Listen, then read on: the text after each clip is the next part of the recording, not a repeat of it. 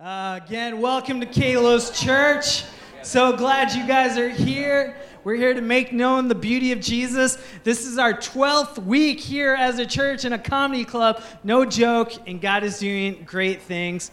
You know, before I get into the message, I just want to take a moment and say I am so proud of what God is doing in this church and what God's doing through you. Yesterday, about 30 of us went to a women's shelter called the Sophia Way, and we, for three hours, we just deep cleaned. We got into every crevasse in that place.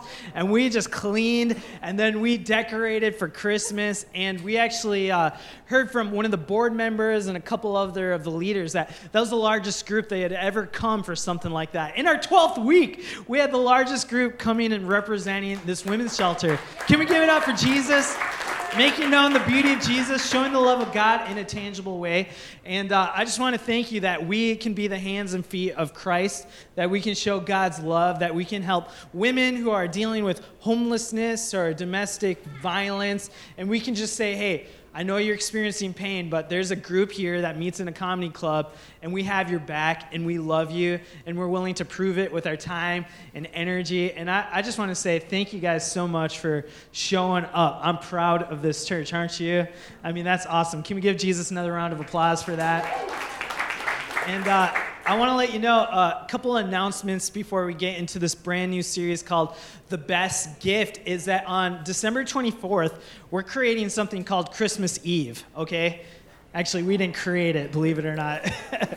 but on Christmas Eve, we're going to try to have a big old event where we bring people here where they can get free family photos, where we can have a hot cocoa bar, we can do a candlelight ceremony with battery powered candles. It's going to be powerful. And we, I just love Christmas. Who loves Christmas Eve? That, for me, even more than Christmas, I don't know what it is, but Christmas Eve was when my family, we'd open up presents and things like that and have a big meal at midnight, just Sri Lankan food everywhere, rice and curry, roti. I'm working up myself a hunger right now. Come on, I'll preach all day. And so uh, on Christmas Eve, man, I want to see this place filled with people because did you know that 25% of visitors that come to church ever in the course of a year in a church come on Christmas Eve. So it is just a great chance to let people know hey, Jesus loves you. We have a place for you. You are welcome here. And so I just encourage you. We already have 345 people say that they are interested in coming on Facebook. If that's not a move of God, I don't know what it is. So thank you so much. And um, also, last announcement before I get into the message. On December 17th, we're starting a new tradition here at Kalos Church where, in this best gift series that I'm about to start in my first message here, we're going to take up a, a big old offering, end of the year gifting, uh, to say, Jesus, hey, we want to invest in what you're doing here at Kalos Church. So on December 17th, we have a goal here to raise in one offering $26,000, which sounds crazy, but we are a brand new church plant and we've seen people be so generous. So many churches have blessed us, and now we want to be a blessing to the community and other churches. Amen. We don't just want to be selfish, we don't just want to be consumers, but we want to be contributors. So on December 17th, we've received this goal of raising $26,000. And so I want you to look on your chairs right now. There's a white piece of paper that kind of explains the different areas that this gift will go towards. We've had some unexpected um, opportunities, I'll call them, where uh, the parlor has asked that we double what we're paying for rent to be here, and it's already a steal of a deal. And they've already been so generous with us, but they, they just are a business and they're being real with us. Like, hey, we could we need to double the amount of rent. And so that's not something we actually budgeted for as a church plant. But also, we have great vision where we're launching small groups and we're wanting to make our children's ministry even better. We're wanting to make our music ministry even better. We're wanting to make connections and operations and our tech. We just want to make known the beauty of Jesus. And so, 2018, we as a launch team, we've been praying and fasting and seeking the Lord, and we've asked that you fill out surveys. And so, we're just brimming with ideas. And we want to start off 2018 with great strength because there are a lot of people here in the Seattle area, especially on the east side, that need Jesus. Amen. And so we want to make a difference. And God has already taken us this far. I remember our first meeting we had three people at it in a coffee shop. And then our next meeting was five people, and that was like crazy move of God. And then we were thinking, wow, how are we going to start a church? Five people. But then pretty soon, more people started giving and contributing, and it grew to 65 people at our house, and 50 people said, We want to join the volunteer team. And then eventually, our first service was 234 people on September 17th, 12 weeks ago. And we believe that this thing is just a baby, and we want to start off 2018 with great strength because there are people who need Jesus. Amen. And so I would just ask you, not in a weird pressury, church wants your money kind of way. That's not our heart but we're saying we want to reach people. And so on these pieces of paper, we just ask that you would, with your family, take that and just pray over the next three weeks Lord, what would you have me give? We're not going to ask you to give, but what we'll ask is, would you ask the Lord what he would have you give? So that we can not just start off with a limp, but with strength in 2018. Amen? Amen. All right, I want to get into this message. We're starting a brand new series called The Best Gift, and we're in a season right now in the church called Advent. Everyone say Advent. Advent comes from the, the Latin word which means arrival. And we're literally right now in a season where we're waiting for Jesus to come. Sweet baby Jesus, six pound, eight ounce Jesus to come on Christmas to be born in the world. Christmas is all about Christ, Jesus, God with us. God became a little baby and dwelt among us. That's what Emmanuel means God with us. So Jesus is the reason for the season. And we're going to keep Christ in Christ Mass. Come on, somebody. And so we celebrate Jesus. Anybody with me? David Younger, you're with me. You're clapping back there. So Jesus is what we're celebrating. And in Advent, we're literally looking forward to the arrival of Jesus. And we're on this side of Christmas. Christmas, the birth of Jesus has happened. But we as a community are saying, Jesus, we await your arrival, where all things will be made right again. Lord, where heaven and earth earth. Heaven will invade earth. We're waiting your arrival, where the depression and suicidal tendencies in Bellevue will be no more because people will have Jesus and the lost will be found and the broken will be healed and those in bondage would be set free. We're all waiting the arrival of Jesus. And so that's what this Advent season represents. And a, a picture of it, Advent, if you need this, is uh, when I was growing up, we would have this Christmas Christmas presents, and we were able to open one Christmas present on Christmas Eve. Anybody with me? And uh, before that, though, my mom she said, "Hey, I know you're excited for the arrival of your present. I know you're excited to see what you've gotten, but we're not going to let you open up your presents early. You got to wait until Christmas Eve and Christmas." But she said you can pick it up and you can kind of weigh it and be a little detective. You can shake it to see what it is. And she said, if you're really good, I'll let you take a hole about the size of a quarter and you can open up a little piece of your wrapping paper to see what's in there. But we were filled with great anticipation and longing, and that is the spirit of Advent. What am I going to get? What am I going to see? Where are you, Jesus? We're longing for you. We're looking for you. And so we are excited for Christmas. Am I right? Anybody excited for Christmas here? This is not a rhetorical question. Anybody excited for Christmas this year? Oh, yes. And so I want to read a passage that represents the spirit of Advent, and it comes from Luke 2. And I'm going to read 25 through 33, and it's about a man named Simeon. It says this At that time, there was a man in Jerusalem named Simeon. Everyone say, Simeon. Powerful. He was righteous and devout and was eagerly waiting for the Messiah to come and rescue Israel. The Holy Spirit was upon him and had revealed to him that he would not die until he had seen the Lord's Messiah. That day, the Lord, the, the Spirit led him to the temple. So when Mary and Joseph came to present the baby Jesus to the Lord as the law required, Simeon was there. He took the child in his arms and praised God, saying, Sovereign Lord, now let your servant die in peace as you have promised. I have seen your salvation, which you have prepared for all people. He is a light to reveal God to the nations, and he is the glory of your people, Israel. Jesus' parents were amazed at what was being said about him. Dear Father, I pray that you would bless the word for our hearing and that we would be doers of the word today. We pray in the name of Jesus. Amen. So there's this man named Simeon. He was righteous and devout, and he had heard from the Lord, which was pretty amazing because scripture says that there was almost a drought of hearing the word of the Lord. There had been centuries before people had felt like they received a message from the Lord in between the Old Testament and the New Testament. And now Israel which was occupied by Roman government, they were longing for a Messiah to rescue them to free them from their oppression. They're waiting for a Savior to literally save them from those who would hold them under control as slaves and bondage. And this man named Simeon got a word from the Lord that he was going to see sweet baby Jesus and that he would not die until he saw Jesus. And this man, righteous and devout, he held on to this word for many, many years. Some people, some church historians would say he was 88 years old before he saw this promise fulfilled.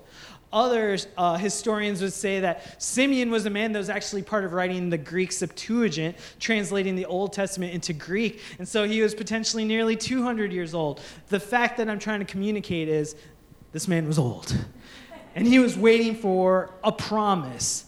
And I really can relate to this because there are times where we get a word from the Lord, just like Simeon did, and we feel like we have a promise or we feel like we are meant to do great things on the earth, or we have a dream in our hearts, or we have something we're looking for or longing for. But a lot of times when we get a word from the Lord, we have to wait. Or sometimes when we feel like we have a promise from the Lord, we have to have patience.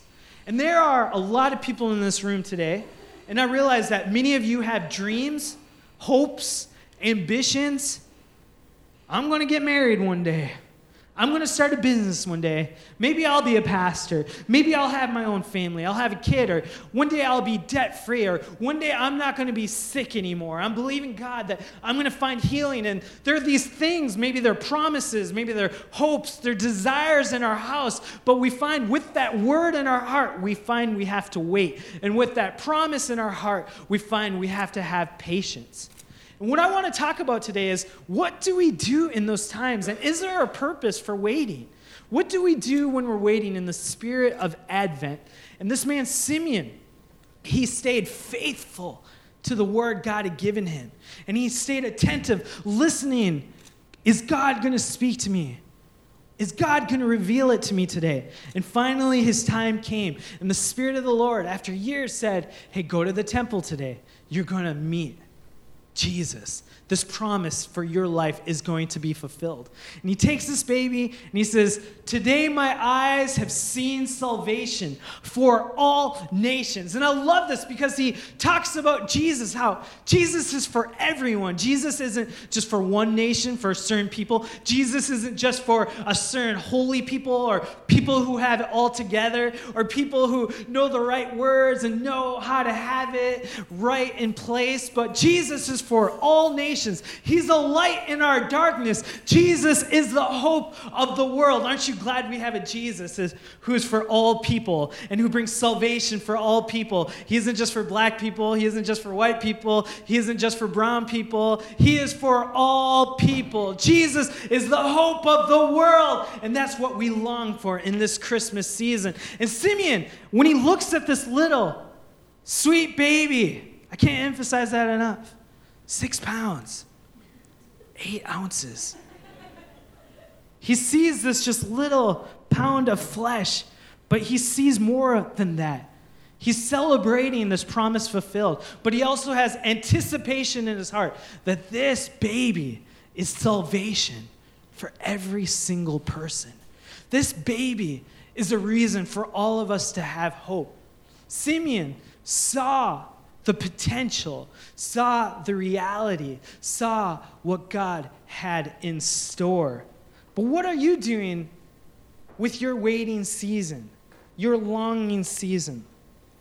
I want to talk to you that God is working while you're waiting. And I pray that this message encourages you today, that you would trust that God will be faithful in your life, that God has not forgotten you. You know, there are times when we get really impatient when is my Amazon package coming? It's been an hour and a half and I still haven't gotten it. Where are you, Lord? Why have you forsaken me? Where are my Bluetooth speakers? I need them now. I'm still listening to my phone with a cord. Why have you forsaken me? Amazon. There's a time where I want to tell this story right. I'm going to talk about my wife here. when we first met, man, she fell in love with me. She couldn't get enough of my sweet curls, my mocha skin, my great smile, she says, my nice figure. She fell for me. Is that true or false? It's true. she hesitantly says. And we were really becoming great friends, great friends. And as we grew closer and closer and closer, we really we fell in like for each other. And then we fell in love for each other. And she was really longing that I would finally ask her to be my girlfriend. Because it's like that in between phase, you know? Like, what are we? Like, I don't just want to Netflix and chill anymore. Like, can I get a title? Like, what are we doing? We weren't Netflixing chilling, it didn't exist back then. This was over 10 years ago. And she's like, What are we? What are we doing? And there was a, a longing in her heart that she would receive the sweet embrace of Pradeepan. We've all been there. There. It's a weird environment in this room right now. I like it. I kind of like this vibe right now. It's weird. And so she's wondering, when is this going to happen? And she knew I really like to be the one who pursues, and she felt like she really wanted to be pursued as well. But in that time, she grew impatient and grew impatient. I really want this man to do something, take initiative, go for it. And so she talked to one of my friends, and he said, Hey, don't wait anymore. You need to make it happen. I know Pradeepan likes to pursue. I know he probably is developing this extravagant plan, but you just need to go for it. You need to corner him, talk to him, and just make it happen. And so she did that. And one day in Starbucks, she said, or in a parking lot in Starbucks, she said, Hey, Pradeepan, hey, I just need clarity. Like, do you like me? And I was like, uh, like a girlfriend? and uh, I was really shocked at this question because she did not know that for the past couple of months, I'd gathered a group of friends for a crew that we called Operation Girlfriend, okay? So I had a plan to give her the most extravagant night of her life. And I, oh my goodness, this was in Colorado Springs. I'm telling you what, I had seven stations around the city, some in the mountains, some in the city. Each one had a table with a parchment letter with a bed of roses and rose petals. I had a party planned with like 50 people from the church, including the pastors, with a camera team that was gonna film her on how she ended up being my girlfriend. I had jewelry prepared for her. I had secret photographers following us around at each station. I had a chauffeur for her. Oh my goodness, I had this extravagant plan. It was like three weeks before I was going to unleash everything she's ever longed for in her entire life. It was going to be amazing. But here we are in the parking lot of Starbucks. And she's like, uh, Do you like me? And so I, I do what any man of God would do I lied to her, right to her face. I said, I don't like you. She's like, I just need clarity. You want clarity? You're not the one. whoa, whoa. Amrita's preaching next week, and so she'll be able to tell the real story from her perspective. just so you know. But I, I, lied to her, and then later on, like I took her on this date, and it was super extravagant, and I had to apologize to her. I'm sorry I lied, but I, I had this great plan for you. And in that moment, she regretted, oh man, if I only would have waited three weeks, it would have just been fine. But I was so impatient and pretty. Pradeepan, you were you were leading me on. You weren't treating me like the other girls. And so how could I help but not wonder? I had to know, I had to ask. And many times in our lives, when we're growing impatient with a dream or a desire or a word from the Lord or a calling, we grow impatient. You know, we want to get married, but we start just making decisions out of impatience. Most of the sins, probably as Americans, that we deal with have a lot to do with impatience and pride, like debt. I, I, want this house now, I want this car now. And so we just get more and more in debt, or just bad relationship decisions, and we just we jump the gun, we do things before the timing is right. And there's this lesson that I want to communicate today that your waiting is not wasted, and God is working while you're waiting. And it is hard to but even harder than waiting on God is wishing that you had. Let me say that again. Even harder than waiting on God to do what you've always knew he was going to do even harder than waiting on God and going through that awkward, dark night of the soul, those longings, and oh, when is this going to happen? Even harder than waiting on God is wishing that you had when you see the true plan fulfilled, when you see how good things can really be, when you know that Pradeepan is going to be asking you to be a girlfriend that night. I should have waited. I should have waited. I have a feeling we're going to have to have a talk after this sermon. And just so you know, I asked her for permission before telling this story. So don't think I'm a bad husband. I feel your judgment, I feel your peering eyes. and so, in waiting, God doesn't waste this. It's actually super important for us to wait. And I, I just want to communicate three simple things that when we wait, waiting gives us an opportunity to trust God. Waiting shapes who we are as people. And waiting increases joy in our lives. It's a really difficult thing, but I believe that it produces so much. Another quote by Dietrich Bonhoeffer, it's powerful. It says this Waiting is an art that our impatient age has forgotten and wants to break open the ripe fruit when it has hardly finished planting the shoot. But all too often, the greedy eyes are only deceived. The fruit that seems so precious is still green on the inside, and disrespected hands ungratefully toss aside what has so disappointed them. Man, Aristotle, he says this Patience is bitter, but its fruit is sweet. Amen, Amrita?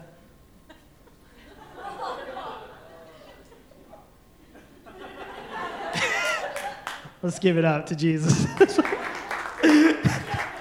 I like this vine. It doesn't scare me. so, waiting reveals your trust. It reveals your trust. Another quote by Charles Stanley says this Our willingness to wait reveals the value we place on the object we are waiting for. You know, believe it or not, God's timing is not always our timing. It's not always our timing. He sees things from a much bigger perspective. You know, it's crazy. Did you know that Jesus did not start his ministry until he was 30 years old? I mean, that's crazy to think. We're celebrating God became a baby, God in human skin, God with us, Emmanuel. And so all of humanity has been longing for this Messiah like Simeon. Jesus, we're looking for you, we're waiting for you, we're longing for you. And God is waiting for the fullness of time for Jesus to come on earth. And so, after thousands of years, after sin had come to the earth, finally the hope of the world's salvation has come. And what does Jesus do? I'm going to wait for 30 years. What? That is a crazy thing. I mean, at at one years old, Jesus was still God. At 10 years old, Jesus was still God. 25 year old, Jesus was still God. But he waits until he was 30 years old to start his earthly ministry as Jesus. That is so crazy. And many of us, we feel like, God, what is happening? Like, why am I waiting? I- I'm willing to do whatever you want. I'm waiting for healing. I'm waiting to walk in my destiny. Like, what are you doing? And we're, we're sometimes like little kids where, you know, have you ever told a kid to s- sit still? And you're like, hey, sit still. And they're like, and they just they just get twitchy in their chair and you're like sit still they're like okay okay mm. they just they have to move and I, I can't help but wonder if, like, Jesus knowing, like, I'm on this earth to save all of humanity, so what am I going to do for the first 30 years? I'm just going to wait. I'm just going to sit still. And throughout the Bible, there's so many characters that had to wait. In fact, you know, Joseph, in the Bible, he waited 13 years. Another character in the Bible, Abraham, he waited 25 years to see a promise fulfilled. Moses waited 40 years. Jesus waited 30 years. If God is making you wait, you are in good company. Amen. But it, it's hard sometimes to sit like a child, yet Simeon held on to this word from God and he revealed, hey, Jesus is coming. And I trust God's word. I'm not going to trust in my own strength to make things happen. I'm not going to believe that God has abandoned me just because I'm in a time of darkness or silent. And this is a valuable time. It's a gift that waiting shows that maybe we're trusting in the wrong things. Because if we trust in other things, they will disappoint us. But trusting Jesus is a gift. It's the best gift. And we know that God is faithful to deliver his word. But sometimes it doesn't always feel like that. And yet in the Bible, Simeon trusted and waited and let it be known that I trust in Jesus and I will not give up. My question for you today is Will you trust in your own strength or will you trust God in times that require patience?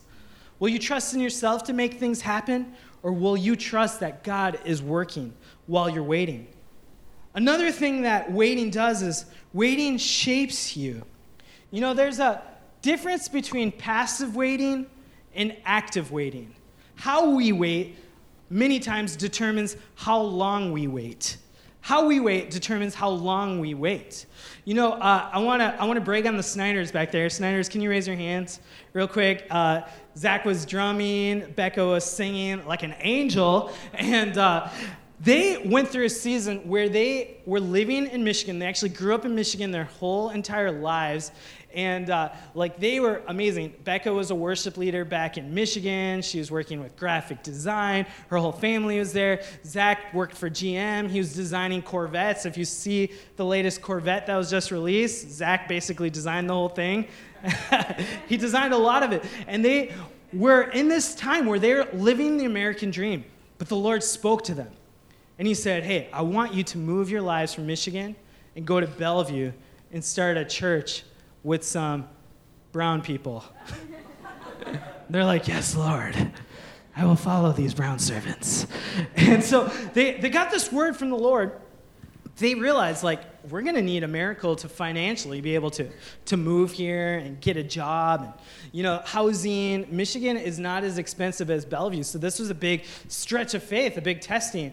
And so they, they get this word from the Lord. They talk with Pastor Amrita and I, and they say, hey, we really feel like the Lord has called us to help you start this church called Kalos Church, but we, we don't know how we're going to get there. We're going to need a job. So can you help us? Can you help us with a resume? Can you help us apply for work? Can you just help us get out there? And we're like, yeah, we'll pray for you. We'll help you in practical ways. We'll believe in you. And suddenly, like, well, not suddenly, but uh, a bunch of people around them were getting jobs here in Bellevue and they're moving out here. And they're one of the first people to tell us that they wanted to come out here. But they, they didn't get here until a month before services started, where they saw their friends, their family out here. And they're thinking, like, God, you promised me, you gave me a word that I would start this church, and I'm willing to follow you, Lord. Like, I'm willing to give up this job uh, designing Corvettes. I'm willing to give up my family. And Lord, you've spoken to me. I'll do it. But would you make something happen? Like, I need a job in Bellevue. And it felt like they were applying for job after job after job and just not getting a response. And uh, as everybody left, I just remember talking to the Snyders, Amrita and I, and they're like, man, this is really hard. Like, I just wish I had a clear, like, don't go, or God is to make this happen. And, and, I remember Zach specifically said, this, this time, I, I've been tempted to just kind of give up on this and check out on this. Like, I'm questioning this, I'm doubting myself. But at the same time, I, I'm choosing right now to seek the Lord. And so I'm, I'm praying and fasting. And after a week of that, and after a month of that, the Snyders are like, wow, this time of seeking the Lord and trusting in Him in this ambiguous, awkward stage, it has shaped me. Like, I've never prayed as hard as I've ever prayed before. Like, I've never sought Jesus as hard as I've sought Jesus. It's this time of waiting. It's this time of not knowing. It's this time of not being able to control everything where I'm realizing I can't trust in my own strength. It's not working. I have to trust God. And this is revolutionizing my relationship with Jesus. It's revolutionizing who I am as a follower of God. And even though I, I hate this time, I love this time because it's shaping me to trust in God. And they came here um, like a month before we started services, and we're so glad you're here. But I, I think the story is just an example that waiting can be a precious time where it teaches us to lean on God. It teaches us to trust in God. It teaches us to say, hey, God, I'm going to believe that you're faithful, but I'm not just going to be a, a passive person. I'm going to lean into you, Jesus. I'm going to do what I can. I'm going to trust you. I'm going to seek you. I'm going to pray. I'm going to hope. I'm going to love. I'm going to have a great attitude while I'm waiting. And God was faithful to bring them here to Bellevue. Aren't you guys thankful that God brought the Snyders here to Bellevue to help us start a church and a comedy club? Come on, you can clap a little bit louder than that. It's just, it's just amazing to see how God has used them already. But it, it is hard. Sometimes we just want to sit back and say, All right, God, you haven't done this, so I'm just, I give up. I'm not going to believe anymore. I'm not going to hope anymore. Your waiting, how you wait, can determine how long you wait. Because Jesus wants to shape you more than he wants to shape some grand plan for the world. He cares about the process. He cares about what's going on in your heart. He cares about how are you doing in your time of waiting. Make sure it's a time that shapes you as much as it's time passing because how you wait determines how long you wait. Another thing that waiting does is waiting increases your joy. C.S. Lewis says this I am sure that God keeps no one waiting unless he sees that it is good for him to wait. You know, Jesus, I think Simeon could say this, he's waiting his life the scripture says that he will not die until he sees Jesus. And he's like, Gotta be wondering, Jesus, where are you? When is this gonna happen? But when he finally sees Jesus, when he, he realizes, ah, oh, staying and hoping and looking for Jesus, when he sees the plan of salvation, when he sees hope of all nations, I can't help but think Simeon says, Jesus, you are worth the wait. Jesus, you are worth the wait. I can't help but wonder and know that Amrita is thinking, Pradeepan, you are worth the wait. Because when we wait and we finally get it, that joy is so increased. Have you ever wondered why food when you're camping tastes so good? Who's ever wondered that? Because when you have to wait for something and work for something, you just appreciate it a lot more. And hey, ladies, let me just speak to you. If you're like trying to get your worth from a man, and you think you have to give up something to get his attention or to earn his relationship, I want to let you know that you are worth the wait. You don't have to give yourself so easily. You can believe in yourself because you are a daughter of Jesus Christ. You are worth the wait. I'm so sick of people just having so much of you know, just self worth issues where they just feel like I'm worthless, so I just have to appease someone or I have to give it up to someone. But you are worth the wait. Come on, somebody. And Jesus is worth the wait as well. And the things that we wait for, when we finally see them fulfilled, it's so wonderful. You know, this church plant, you know, we're 12 weeks into this, but I, I've been waiting over 10 years to see this dream fulfilled. I wrote my senior paper in 2007 about church planting 10 years ago. And I thought I would graduate college and I would come out, you know, and I would just come out swinging and I would start this church and it'd be awesome. And so many people come to know the Lord. And when I graduated college, I'm praying, Lord, where do you want me to plant a church? I'll go to the nations. I'll go to any country. I'll go, I'll go to Holland. I'll go anywhere you want me to go, Lord. Where do you want me? And uh, I felt like the Lord said, No, wait serve. Go to another church. Help them out. Serve another person's vision before you ask anybody to serve your vision. And I was like, Lord, no! Lord, I'm a man of God. I've got a great calling. Like, Lord, you trust me. You really want me to preach, Lord. Just trust me on this. He was like, No, wait, wait, wait. And I was like, Ah. Oh. And then two years go by, four years go by. I'm like, Lord, should I church plant now? Wait, serve someone else. Oh, Lord, this sucks. Like, I don't, I want, I'm so eager to serve you, Lord. Like, Lord, here I am. You want someone to do your will? Like, here I am.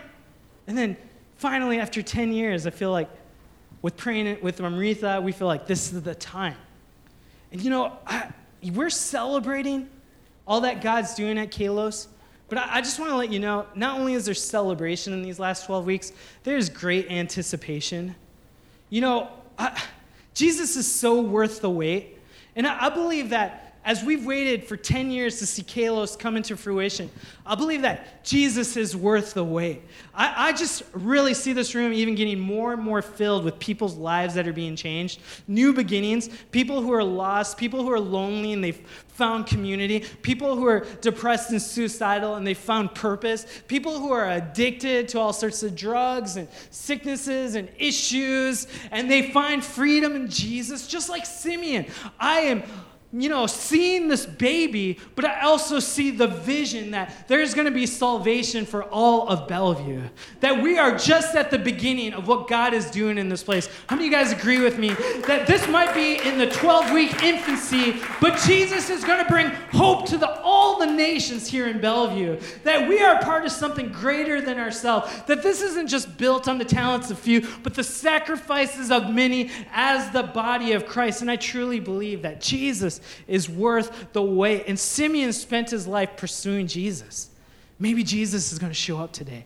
Maybe Jesus is going to show up today. Maybe Jesus is going to show up today. And I think our heart is the same here at Kalos. Maybe Jesus is going to show up in a greater and greater way in my, in my wife's life, in my husband's life. Maybe Jesus is going to show up in my boss's life. Maybe Jesus is going to show up in my children's life. Maybe he's going to come through. Maybe he's going to really finally be received as salvation to all nations. And really, that's why we talked about at the beginning how on December 17th, in three weeks, we're, we're trying to raise $26,000 so that we can start off with a sprint, not because we're desperate, but because we have great vision that Jesus is going to show up in Bellevue.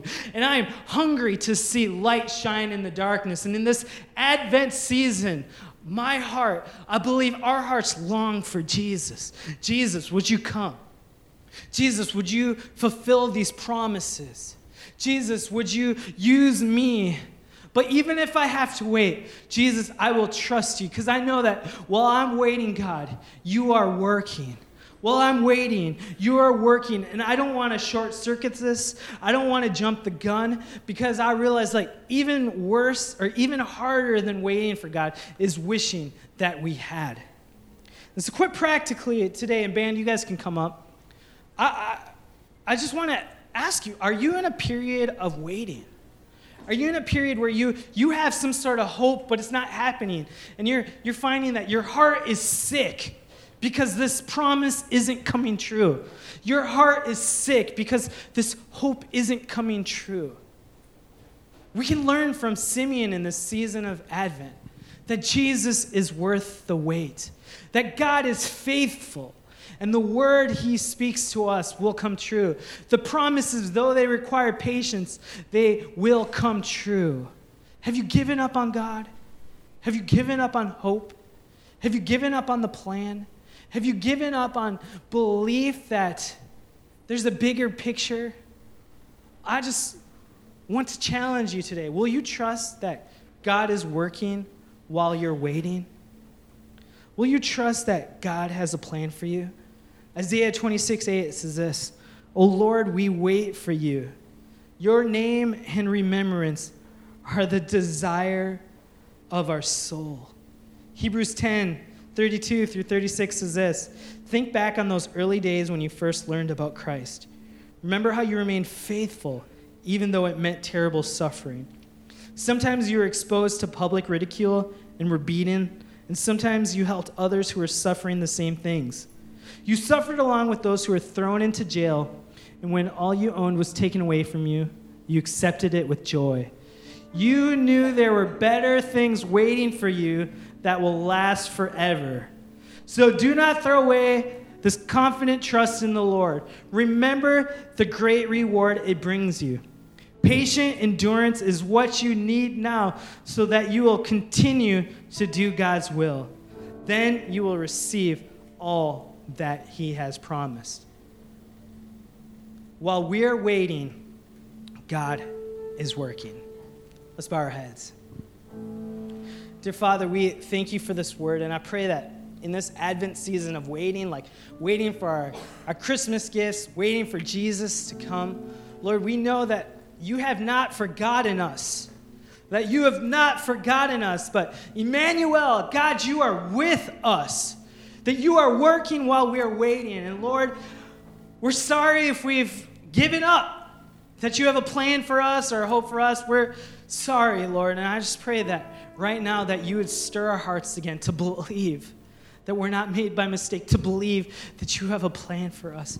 Oh, Jesus, I pray that we wouldn't give up on you. Like Simeon, Jesus, we eagerly wait for you, Jesus. We eagerly wait for you to show up in our health. We eagerly wait for you to show up in our finances.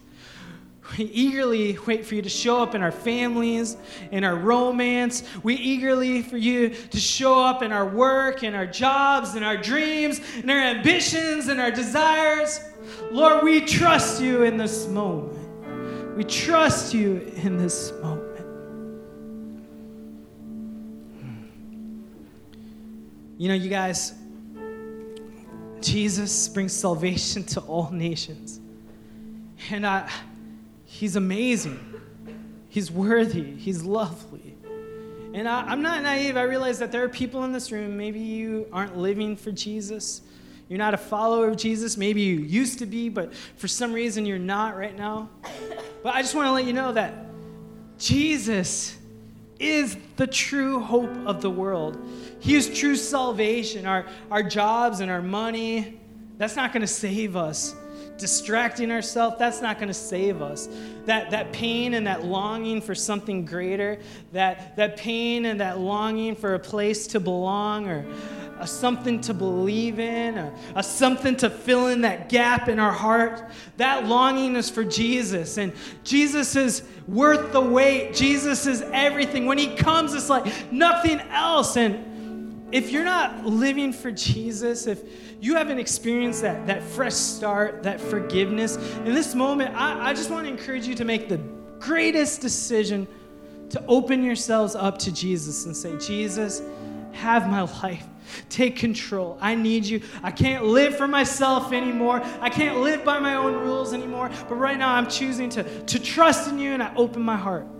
Let's bow our heads and close our eyes right now. If that's you in this place and you say, Pastor Pradeepan, if you're saying, Pastor Pradeepan, please pray for me. I want, I want to receive that forgiveness. I want to receive that fresh start. I, I want Jesus. I want Jesus. I want Jesus to show up in my life. If that's you in this place on the count of three, raise your hand boldly and put it down because I want to pray for you. One, two, three. Just lift up your hand boldly and put it down so I can see it. It's awesome. Praise the Lord. It's not too late. If you're saying, ah, Jesus, would you show up in my life? Just raise your hand right now so I can see it. Awesome. Amen. Amen.